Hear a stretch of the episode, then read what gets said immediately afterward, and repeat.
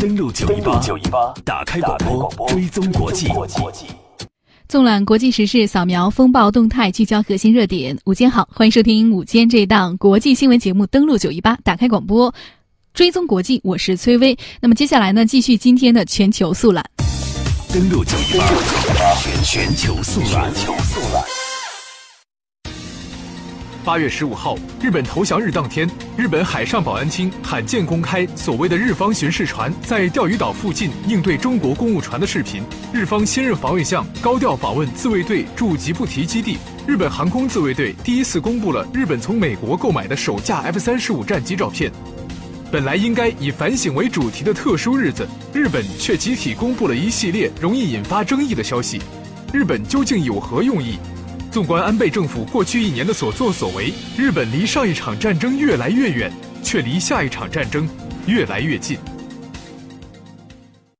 八月十五号呢是日本战败投降日，按说呢反省应该是日本在这一天不变的主题，但是今年的日本呢却偏偏在这一天发布了一个所谓的钓鱼岛的警备状况视频，这一做法呢连日本的媒体都称之为罕见。这究竟是怎么样的一个视频呢？我们先来通过一段音频来了解一下。据共同社十六号报道，八月十五号，日本海上保安厅在其官网公开了所谓日方巡视船在钓鱼岛附近。应对中国公务船的视频，视频在日本首相官邸的官网上也能浏览。共同社指出，日方的这一做法极为罕见。报道称，视频是日本海上保安厅的巡视船和飞机拍摄的，拍摄时间是八月五号。到八月九号，视频将若干组镜头剪辑成大约四分钟的长度，不带声音。画面中可以看到中国在钓鱼岛周边海域正常巡航的中国公务船以及中国渔船。当视频中同时出现中日双方船只时，屏幕的下方会出现文字注释，比如这一段。根据日方的注释，从画面左侧驶入的船只就是日本海上保安厅的巡视船，而旁边几艘船只则是中方的公务船和渔船。可以看到，双方船只有时。相距较近。根据日本海上保安厅的说法，从八月五号一直到九号呢，共有包括海警船在内的二十八艘中国公务船驶入钓鱼岛附近的海域。值得玩味的呢是，日本选择发布视频的时间点呢是在八月十五号日本投降日的这一天。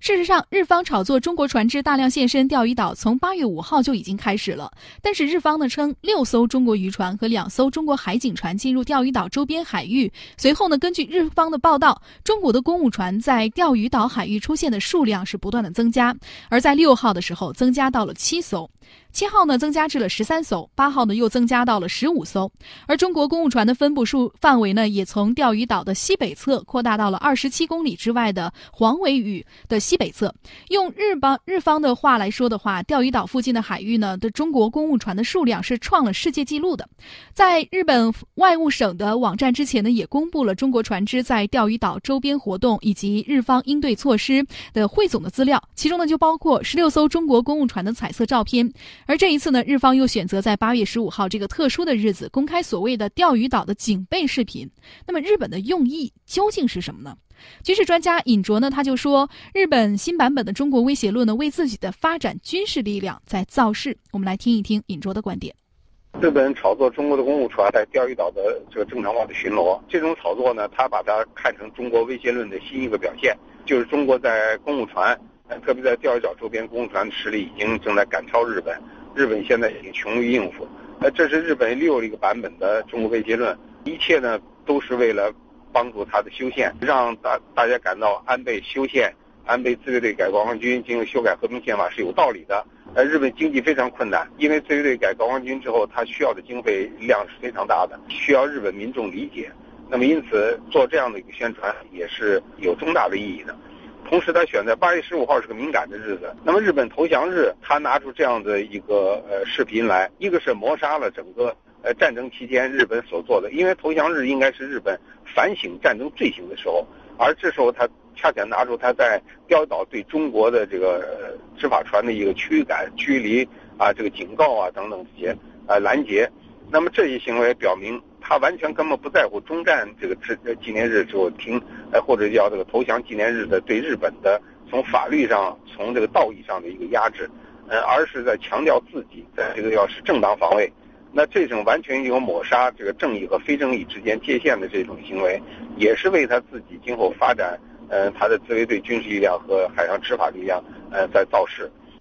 也是在八月十五号这一天，现任的安倍内阁中最受关注的新防卫大臣稻田朋美以所谓的外事活动为由，没有参拜靖国神社。但是稻田的这一天出访的地方呢，也是非常的特别，地点呢是在东非的国家的吉布提，也是日本自卫队唯一的一处海外基地。我们来听一听他是怎么说的。当地时间十五号，日本防卫大臣稻田朋美乘车来到自卫队设在吉布提的基地。在听取了自卫队官员的情况说明以后，稻田在机库内对大约九十名自卫队员发表讲话。稻田说，海上交通线的安全形势呢，依然是不容乐观的。守护一个开放而稳定的海洋，是日本国家安全战略上的一个重要的课题。所以说，希望各位抱着坚定的信念，参与到这项事业当中来。随后，稻田还登上了一架海上自卫队的 P-3C 巡逻机，从空中视察了自卫队在亚丁湾海域执行打击海盗任务的情况。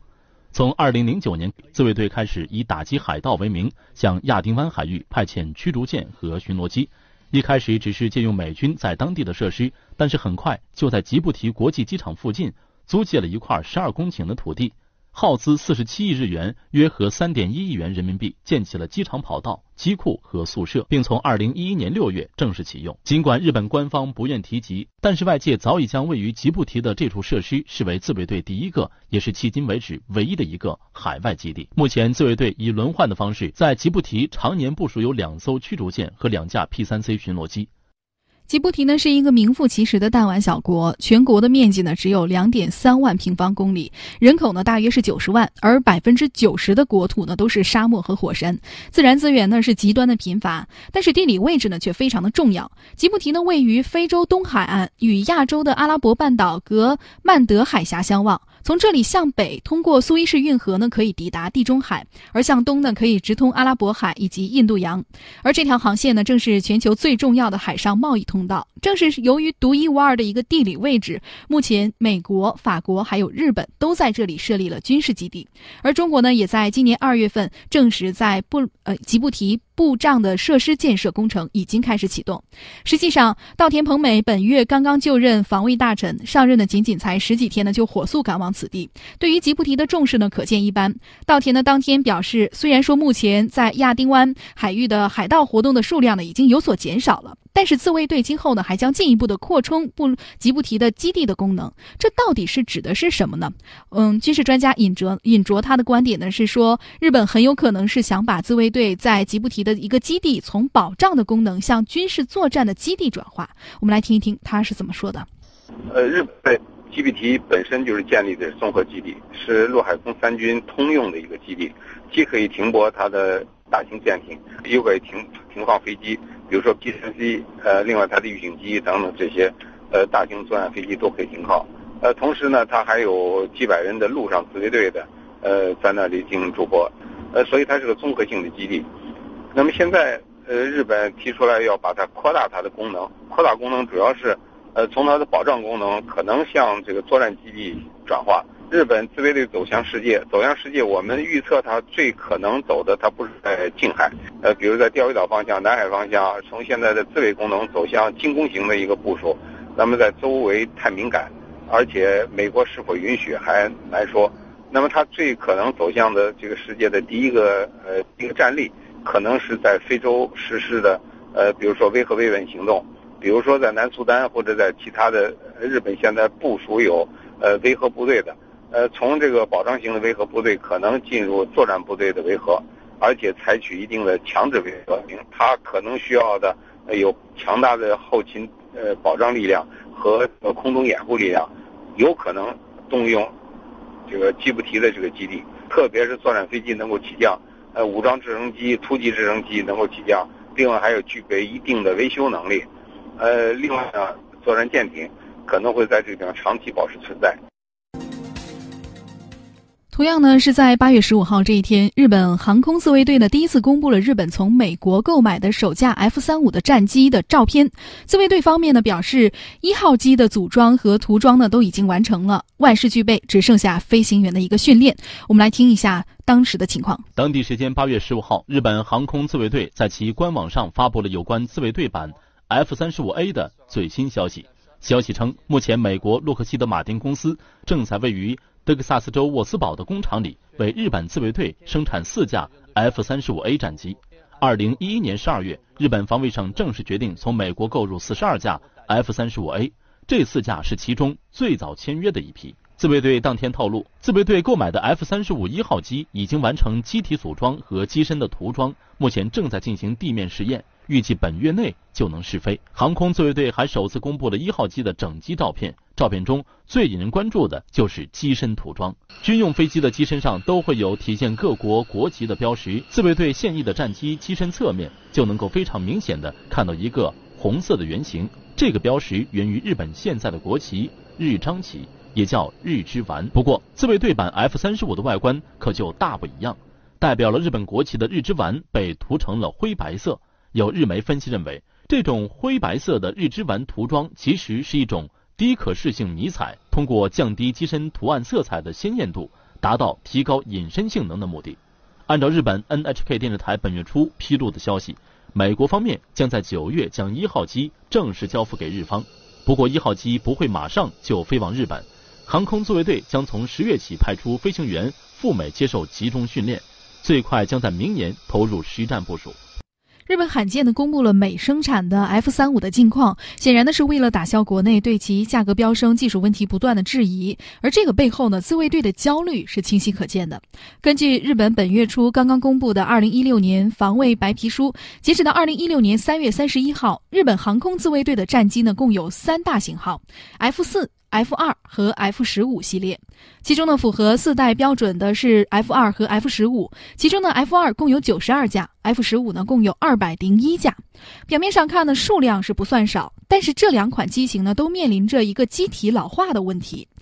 而一直被日本视为最主要的安全对手的中国又实力如何呢？根据同样一份防卫白皮书，中国海空军的四代战机包括三百四十七架歼十、三百五十二架。苏两七和歼十一，九十七架苏三零和十四架歼十五，总数已经高达八百一十架，是日本的近二点八倍。此外，日本也没有忽略中国正在自主研制的歼二零和歼三幺等五代战机。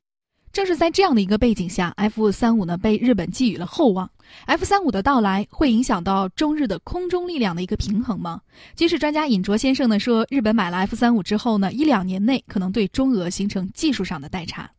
日本对待作战飞机的态度有所变化，就原来他准备在主战飞机上自己研制，现在他的思路调整是就买现成的战斗力。那么买了 F 三五 A，日本有一个重要的考虑，就是他和美国联合起来。要对周边的主要国家，比如说中国、俄罗斯、刚刚包括朝鲜等这些国家，它的在飞机航空领域里的技术要形成代差。那么它首先引进 F 三五，而中国的歼二零啊、歼三幺还没有形成这个实战能力。俄罗斯 T 五零还不知道是否能够进入实真正的试飞。那么因此呢，呃，它在买了 F 三五以后。在一两年内，可能就会对中俄形成一个技术上代差。这样的话，能够在短期内保证它在航空技术上的安全、航空技术上的优势。呃，这是他和美国商量引进 F 三五 A 的很重要一条。而且，美国对日本供应，向日本供应 F 三五 A，有是给呃是给优先权的。嗯，他压了很多其他国家买 F 三五的呃这样订货的这个时间，把它向后延，而且集中产能。呃，提供给日本，也就是想日本有来三五以后，在这个地方的制空权上能够帮助美国一把，替美国能够承担更多的责任。再回到刚开始的时候，我们说到的那句话，本来应该反省为主题的特殊的日子，日本但却对外公布了这样一系列容易引发争议的消息。那么，日本的动机到底是什么呢？同样是在八月十五号，日本东京广播公司的一篇报道呢，似乎是说出了日本的一个真实的想法。特工是日本军国主义在二战时期穷途末路之下的一个疯狂之举。特工之下，冤魂无数。日本东京广播公司在十五号的报道中，竟然出现了所谓将特工队员的意志传给下一代这种颠倒善恶黑白的话。他们是怎么来说到的呢？照片上这位站在战斗机机翼上的男子名叫八卷岩。二战时期，他是日军特工队队员，更准确地说，他是当时极少数生还的。日军特工队队员之一，十死零生，这是对日军特工战的描述。也就是说，特工战是比九死一生还要危险的自杀袭击。太平洋战争后期，并不出产石油的日本，为了节省燃料，在初期的战机油箱中只加入前往目标海区的单程燃料，这意味着完全不给特工飞行员留后路，也正是特工战的狰狞之处。据统计，包括日本陆军及海军特工队队员在内，二战期间共有大约四千名日本青年死于航空特工战。现年九十岁高龄的八卷岩是当年日军这一疯狂举动的极少数幸存者之一。一九四五年七月，八卷岩奉命从千叶县印繁机场驾机飞往前线基地，由于飞机漏油，被迫返航，没有走上特工战场。之后，日本就战败投降了。八卷年后来将自己的经历写成自传留给子孙，但是这原本应该促使日本反思战争罪行的史料，却被日本右翼势力当作为军国主义招魂的工具。日本东京广播公司在十五号的报道中，竟赫然出现了所谓将特工队员的意志传给下一代这种颠倒善恶的话。正所谓极尽歪曲历史之能，毫无反思罪行之意，以耻为荣，更甚于无耻。如今呢，原特工队员八俊彦呢，他所提到的二战日本特工战前战前线基地鹿儿岛县的知览地区，有一个名叫特工和平会馆的地方，那里呢陈列着一千三百一千零三十六名二战日军特工队员的一个遗像，还有书信等遗物。在二零一四年的二月四号，特工和平会馆呢，居然向联合国提交了申请，将三百三十三件特工队员的遗书等列为世界记忆遗产名录。日本右翼势力呢，就是这样以所谓和平之名，行为军国主义招魂之实。战争呢，已经结束了七十一年了，那些口口声声还要将悲惨记忆传递给下一代的日本部分的人士，却绝口不提日军曾经带给亚洲人民造成的巨大的伤害。八月十五号，正如国际社会普遍担忧的那样，日本首相安倍晋三在当天举行的全国战没者追悼仪式上，再次省去了对亚洲各国的加害事实和对战争的反省。纵观安倍二零一二年上台以来，安倍带领日本正走向一条危险的道路，让日本。是成为了东亚的新的不稳定的中心，而日本的军费呢也是连年的上升，军演不断，其防卫白皮书刻意的渲染夸大中国、朝鲜的威胁，为扩军备战大造舆论。近年来呢，日本甚至于插手与自己毫无关系的南海问题，打算浑水摸鱼，为军事扩张来寻找借口。安倍掌权的四年来，日本防卫预算连年的持续增加，二零一六年防卫预算呢甚至拿到了历史的新高五万亿日元。安倍称，提高军力、强化同盟，意在保护日本。这些只不过是托词和借口。安倍呢，不仅不谈反省，反而倒打一耙，痴迷于军国主义招魂。十五号当天，安倍本人虽然没有参拜靖国神社，但是依然以自民党总裁名义向靖国神社献上了祭祀费。此举呢，是在向日本右翼势力昭示心之向往，其复活军国主义的野心也是昭昭然。